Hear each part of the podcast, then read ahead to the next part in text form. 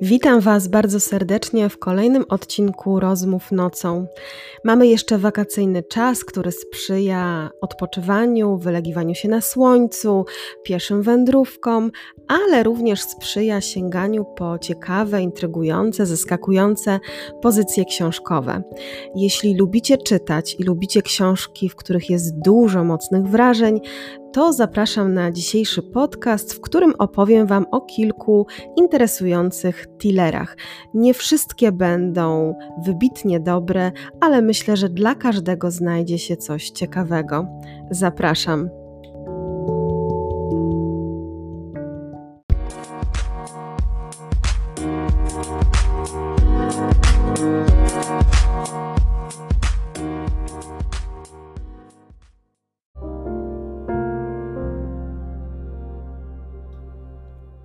Od pewnego czasu rynek wydawniczy podbija gatunek literacki, który zaczął być bardzo mocno popularny. Czytelnicy chętnie sięgają po historie o mocnych wrażeniach a mowa tutaj o tillerze. Czym jest tak naprawdę tiller? Czy da się go dokładnie scharakteryzować? Czy da się usystematyzować wszystkie jego elementy? Myślę, że nie. Myślę, że tiller to taki gatunek literacki, który jest jeszcze gatunkiem raczkującym.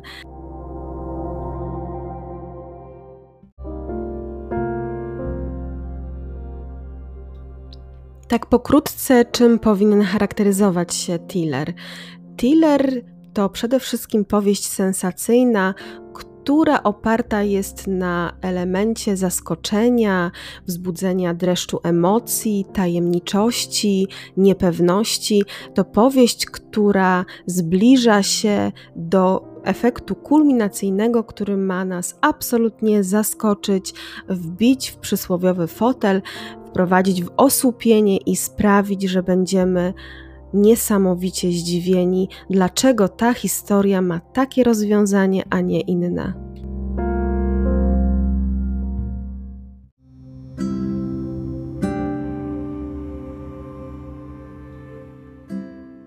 Kiedy byłam małą dziewczynką, gdy wchodziłam do biblioteki, to wydawało mi się, że wchodzę przez drzwi do wielu światów Każda książka była dla mnie odrębnym światem. Każda książka to była dla mnie odrębna historia.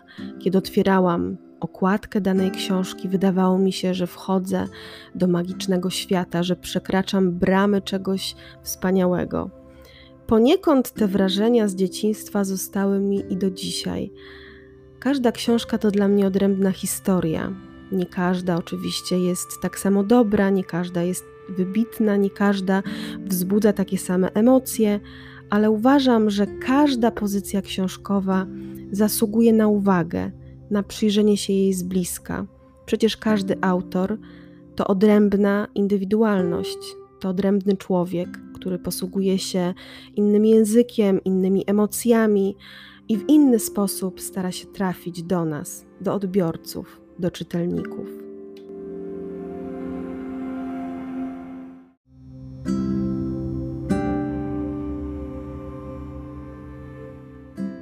Dlatego, jeśli chodzi o ocenianie książek, staram się być bardzo ostrożna, ważyć słowa i mówić o danej książce w sposób niekrzywdzący ani jej samej, ani autora.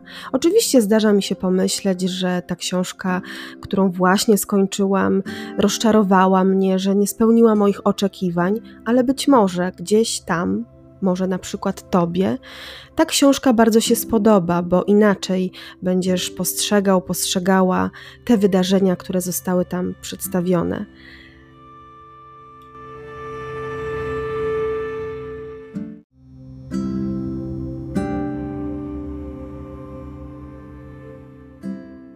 Odnoszę też takie wrażenie, że wiele książek oceniamy pochopnie, zbyt szybko że oceniamy je tuż po odłożeniu jej na półkę, po zamknięciu ostatniej strony.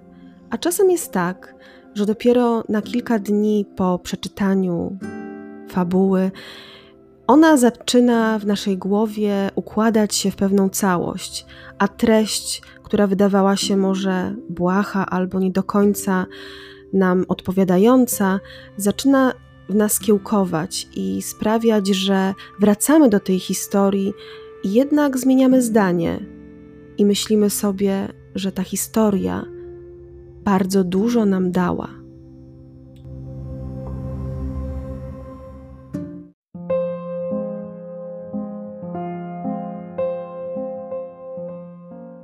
ile jest w stanie poświęcić matka dla swojego dziecka, ile jest w stanie poświęcić matka dla swojego syna. Myślę, że odpowiedź na to pytanie nie zdziwi nikogo. Wszystko. Wszystko, co ma, wszystko, co jest dla niej ważne, jest w stanie poświęcić dla osoby sobie najbliższej, czyli dla swojego potomka. Tylko matka. Taki tytuł nosi pierwsza książka, o której chciałam Wam dzisiaj opowiedzieć. Tylko matka to książka wydana przez wydawnictwo Albatros, a napisana przez angielską autorkę Elizabeth Carpenter.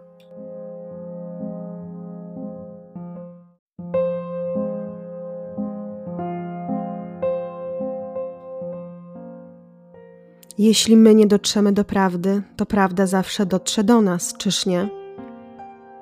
Erika Wright mierzy się z ogromnym doświadczeniem życiowym, z ogromnym balastem, brzemieniem, który nosi od 17 lat.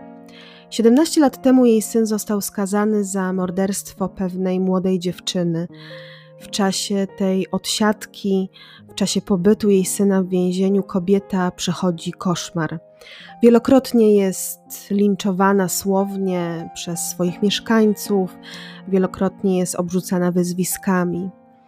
Erika wierzy w niewinność swojego syna, ale Erika ma również pewną tajemnicę. 17 lat temu skłamała.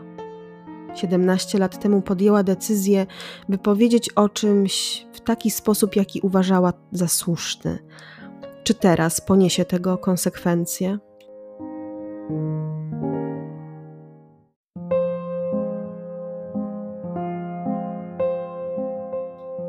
Craig wychodzi z więzienia jako zupełnie inny człowiek. Nie jest już tym samym chłopcem, co kilkanaście lat temu. Trudno się dziwić, więzienie zmieniło go na zawsze. Ale mama, Erika, cały czas myśli o nim jak o tamtym chłopcu sprzed 17 lat, który poszedł siedzieć za morderstwo, którego w jej oczach nie dokonał. Oczekuje więc syna w domu, przygotowuje dla niego mieszkanie, przygotowuje dla niego pokój, ale kiedy syn wraca do domu, czuje wielkie rozczarowanie. Syn nie jest tym samym człowiekiem. Syn jest kimś zupełnie obcym.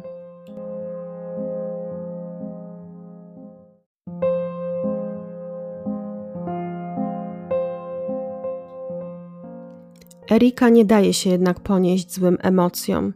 Stara się pomóc swojemu synowi przystosować się do nowej rzeczywistości. Stara się jak najbardziej, to tylko możliwe, wspomóc go, zrozumieć, dlaczego zachowuje się tak, a nie inaczej. Ale ta rzeczywistość zaczyna się bardzo mocno kom komplikować. Zaraz po wyjściu syna na wolność okazuje się, że znika pewna młoda dziewczyna wszyscy sądzą, że być może sprawcą jest właśnie Craig.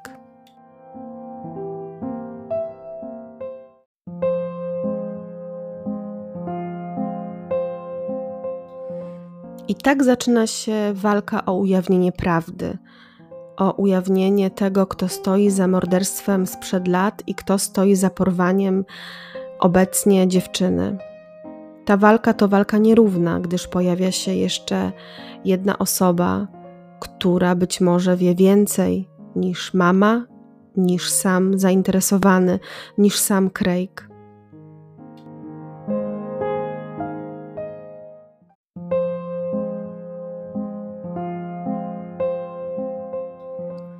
Tylko matka to thriller psychologiczny, w którym nie ma spektakularnych zwrotów akcji, w którym nie ma skoków napięcia, w którym nie znajdziemy jakichś szczególnych, bardzo mocnych emocji.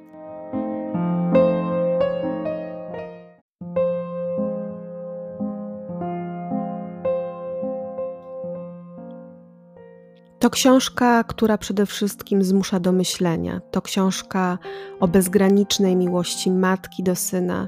To książka opowiadająca o tym, że czas zmienia wszystko, a przede wszystkim nasze wyobrażenia o tym, co było kiedyś, nawet kiedy nie jesteśmy jeszcze na to gotowi. To książka wreszcie o tym, że prawda może mieć różne oblicza, a bliskie osoby mogą ukrywać najgorsze tajemnice.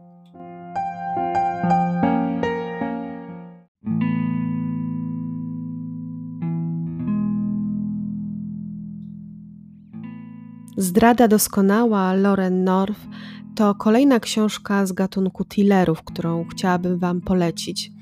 Jest to pozycja niezwykle trudna.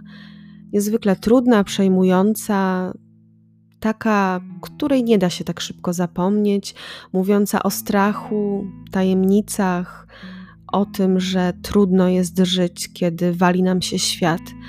Jest to książka o stracie,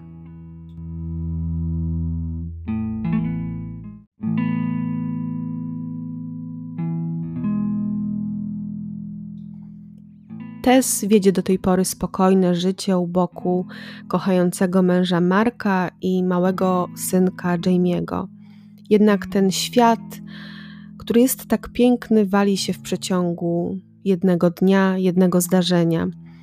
Mąż Tess ginie w katastrofie lotniczej i od tej pory kobieta musi radzić sobie ze stratą, z życiem w czarnym mroku, z tym, co przed nią, a przed nią tylko rozpacz i otchłań.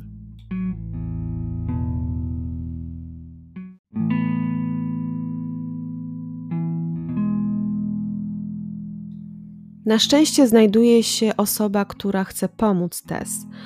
Osoba, która zostaje wysłana do niej z pewnej organizacji zajmującej się osobami pogrążonymi w żałobie. Shirley również straciła kiedyś kogoś z rodziny i rozumie Tess bardzo dobrze. Chce jej pomóc, chce, aby jej dni wreszcie były jaśniejsze, aby stała się osobą patrzącą z radością, jeżeli to możliwe, w przyszłość.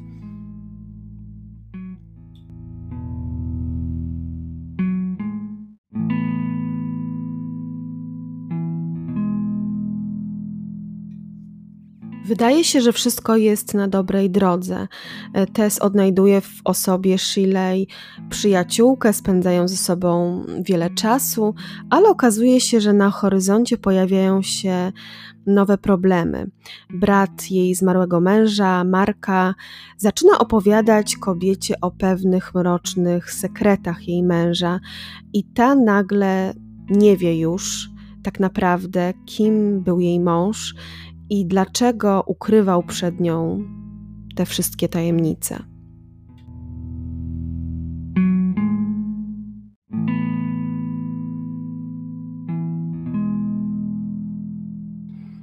Dodatkowo Tess jest świadkiem pewnych dziwnych sytuacji, które mają miejsce w jej domu. Zaczyna się bać, zaczyna czuć się osobą prześladowaną, osobą pilnowaną.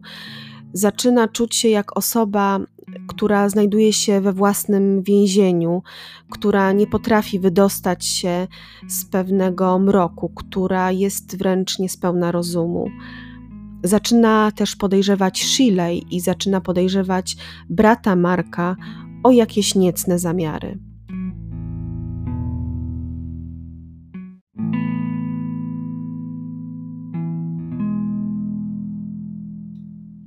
Autorka posłużyła się tutaj narracją pierwszoosobową.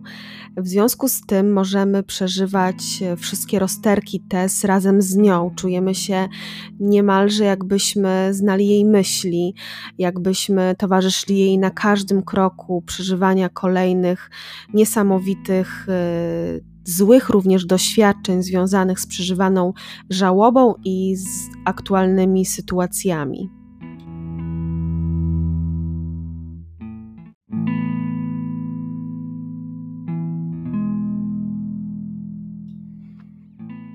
Co zdarzy się w domu Tess, czy jest jakieś rozwiązanie niepokojących zdarzeń, kim jest Sheila i dlaczego brat Marka tak często odwiedza Tess. Na te pytania musicie odpowiedzieć sobie sami, sięgając po książkę Lauren North. Mam nadzieję, że lektura tego Tillera będzie dla Was niezwykle emocjonująca, tak jak i dla mnie.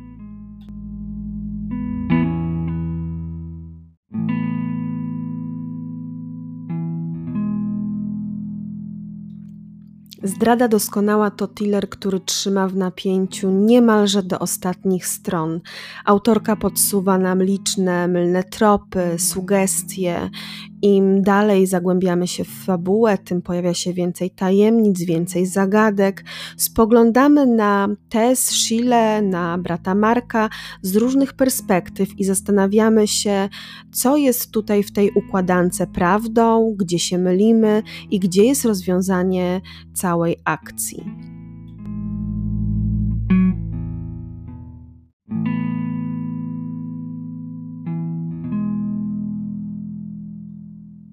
Czy również wy dacie zaskoczyć się autorce?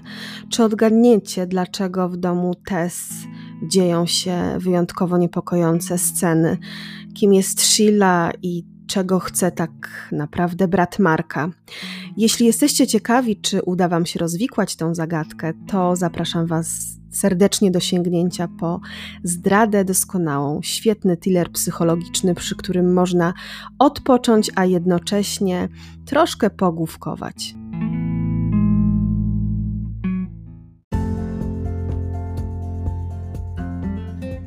Zanim powróci strach, to kolejny thriller psychologiczny, tym razem brytyjskiej pisarki Taylor. Tutaj mamy bardzo skomplikowaną fabułę i niezwykle trudny, a jednocześnie niebezpieczny temat, mm, który wymaga od autorki czy też autora, który ten temat podejmuje, przeprowadzenia researchu w tym temacie i dokładnego przygotowania się do niego. Mowa tutaj o temacie pedofilii.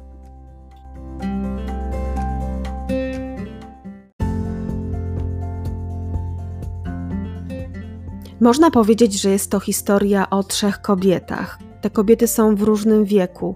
Dzieli je wszystko: status społeczny, tak jak powiedziałam wcześniej, wiek, środowisko, w którym przebywają, ale łączy je jedna kwestia: jeden mężczyzna, który przyczynił się do tego, że przeżyły swego rodzaju traumę, że ich psychika została nadszarpnięta, te kobiety chcą wyrównania strat, wyrównania rachunków w różny sposób, ale jedna rzecz, y, która przyświeca ich działaniom, to sprawiedliwość.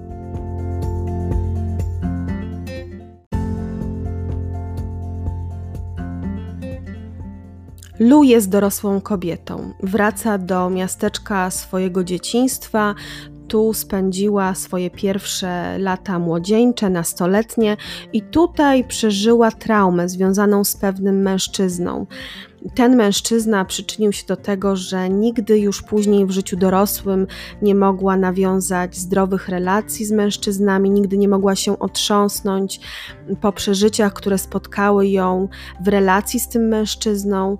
Kiedy miała naście lat, była w początkowym wieku tych nastu lat, spotkała człowieka, który bardzo ją zauroczył, który był dojrzałym, dorosłym mężczyzną i który wydawał jej się jej miłością życia.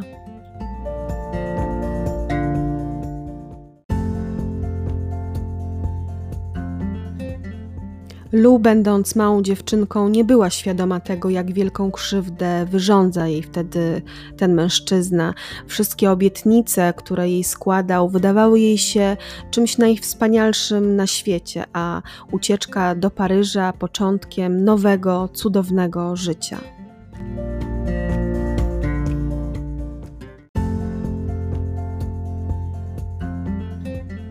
W jaki sposób połączą się losy trzech kobiet, czy będą w stanie razem zawalczyć o swoją sprawiedliwość, czy uda im się doścignąć swojego oprawcę, czy on da się złapać w ich sidła, czy ta historia znajdzie pozytywne rozwiązanie.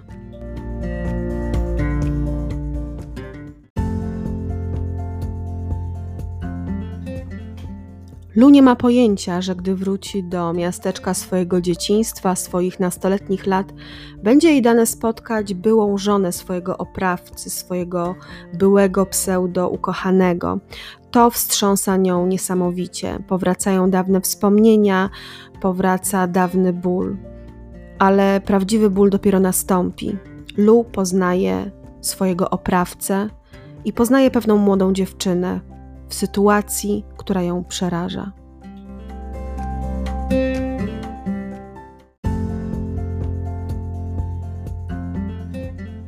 Okazuje się, że jej były ukochany wiedzie całkiem dostatnie, przyzwoite życie według innych, że jest otoczony szacunkiem, że wszyscy go lubią, że jest lubiany. I okazuje się, że wcale nie zmienił swojego postępowania, że ofiary, które wybiera, są w takim samym wieku i są całkiem podobne do Lu.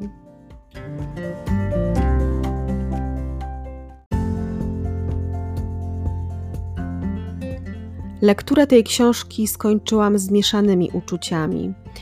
Książka na pewno jest wstrząsająca miejscami i miałam e, wielokrotnie takie uczucie, że nie zgadzam się na to, o czym tutaj piszę, na taką niesprawiedliwość, na niesprawiedliwość e, rodziców, na przymykanie oczu, na tak zwane milczenie zbiorowe, że to wszystko gdzieś e, bardzo mną wstrząsa i chciałabym, żeby takie sytuacje nigdy nie miały miejsca, choć jest ich w życiu realnym na pewno bardzo dużo.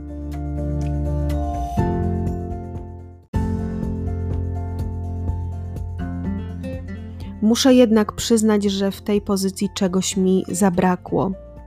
Być może składa się na to tak zwane troszkę przegadanie fabuły, czyli zbytnie rozwlekanie pewnych spraw, przeciąganie ich, a także bardzo, bardzo nieprawdopodobne zakończenie, które zupełnie jest jakby oderwane od reszty historii. Ale może to wynik tego, że ja czytam dosyć sporo thrillerów i trudno jest mnie e, zaskoczyć. Może Wam ta książka przypadnie do gustu i może Wy odbierzecie ją zupełnie inaczej, czego Wam bardzo życzę.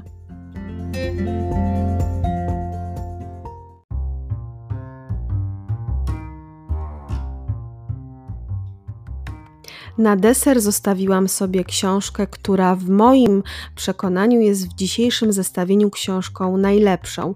Jest to również thriller psychologiczny autorki Kiry Pajkow o tytule Matka wie najlepiej.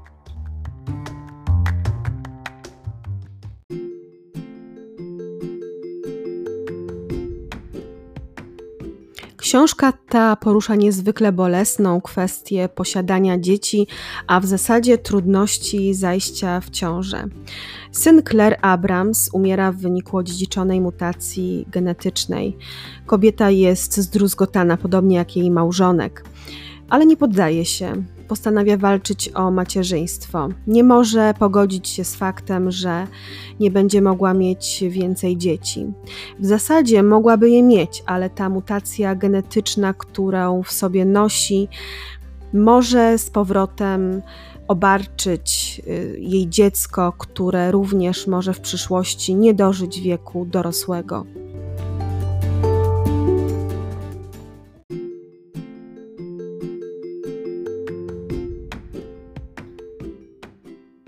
Claire zdaje sobie sprawę, że gdy zajdzie w ciążę, tak jak poprzednio, będzie się martwiła o każdy kolejny dzień jej dziecka w życiu płodowym, że będzie się martwiła, że jej dziecko również urodzi się chore, a kolejne lata będą dla niej tylko przybliżaniem się do ostatecznej klęski, czyli do kolejnego zgonu kolejnego dziecka.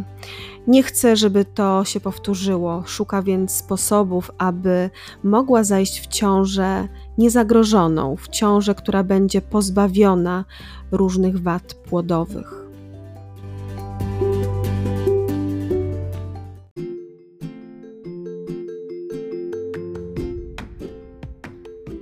Chęć posiadania kolejnego dziecka przez Claire i jej męża jest olbrzymia.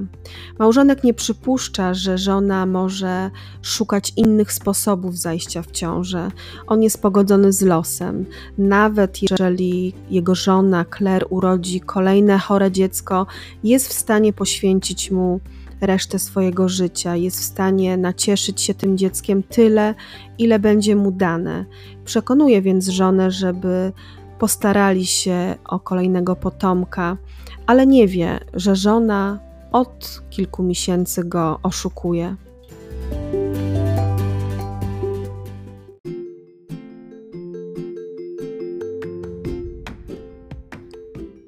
Ile jest w stanie poświęcić kobieta, aby spełnić swoje marzenie o macierzyństwie? Bardzo wiele. W tym celu kontaktuję się z Robertem Naszem, kontrowersyjnym specjalistą od spraw płodności, który współpracuje z ambitną badaczką Jan Hendricks. I tak rodzi się szatański plan.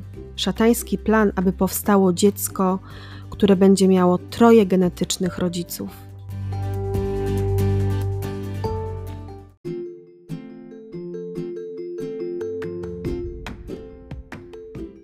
Claire nie waha się ani chwili. W momencie, kiedy ma zajść w ciążę, nie myśli o tym, że jej dziecko będzie miało trójkę rodziców, że będzie jedyne w swoim rodzaju, że będzie pierwszym takim dzieckiem na świecie.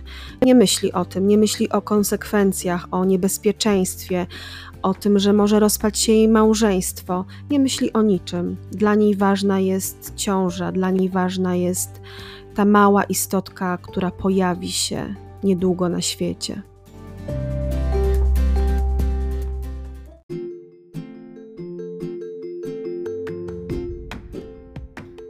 Niestety informacja o nielegalnym eksperymencie medycznym trafia do prasy. Rujnuje życie nie tylko małżonków, ale również badaczki Gillian, która użyczyła materiału genetycznego.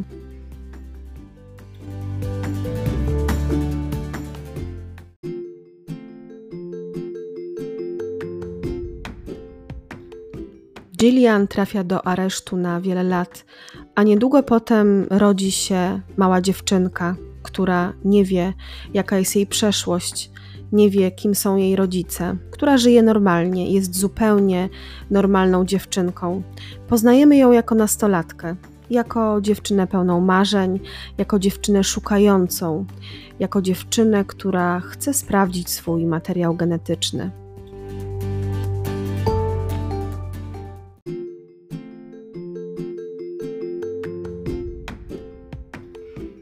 Tak zaczyna się ta fascynująca historia, w której przeszłość miesza się z teraźniejszością, która zaskakuje, w której bieg wydarzeń e, zmienia się kilkukrotnie, a zakończenie powoduje, że opuszczamy tę historię, ten świat wykreowany przez Kirę Pejkow z bijącym mocno sercem i z wieloma pytaniami.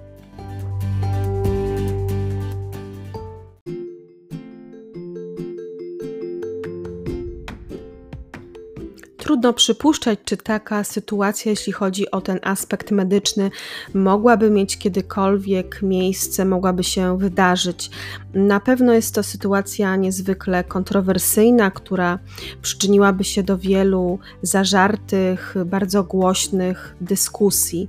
Kwestia macierzyństwa wzbudza niewątpliwie zawsze dużo y, emocji, natomiast jeśli chodzi o ten pomysł, jaki tutaj podsunęła Kira Pajkow, uważam, że jest on bardzo, bardzo mocno y, posunięty do przodu, bardzo na chwilę obecną nierealny.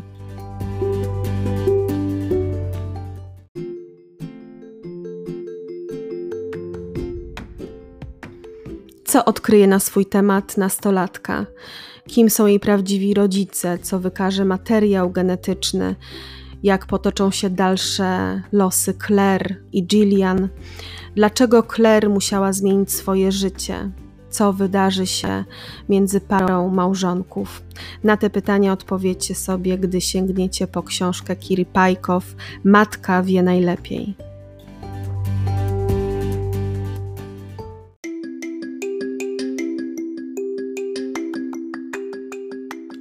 I to już wszystkie książki, o których chciałam Wam dzisiaj opowiedzieć.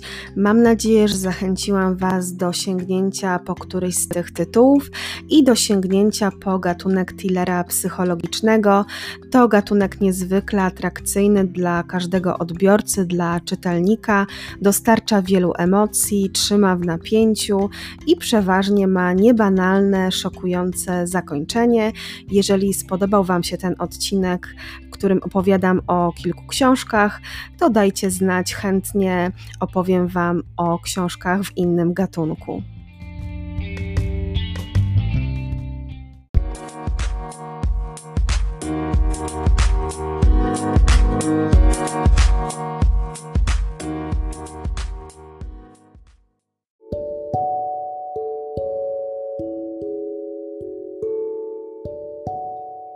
Dziękuję Wam serdecznie za wysłuchanie kolejnego odcinka mojego podcastu. Mam nadzieję, że miło spędziliście ze mną czas. Jeżeli ten odcinek, a także poprzednie Wam się spodobały, to gorąco zachęcam Was do dzielenia się wieścią o tym podcaście z innymi. Niech grono odbiorców podcastu poszerza się. A tymczasem spotkamy się w piątek o 21. Mam nadzieję, że moje łącza będą aktywne i nie pokrzyżują mi tym razem razem planów. Żegnam się z Wami, życzę Wam udanego wieczoru, dobrego tygodnia. Wypoczywajcie, korzystajcie jeszcze ze słońca z ostatnich dni wakacji. Do usłyszenia.